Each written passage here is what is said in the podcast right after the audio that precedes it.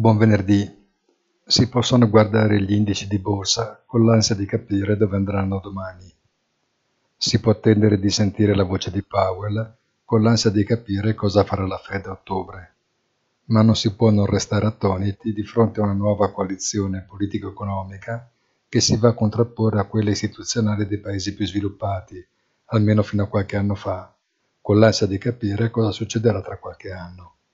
Un buon fine settimana e come sempre nel tardo pomeriggio di oggi appuntamento con il punto della settimana sul nostro sito easy-finance.it.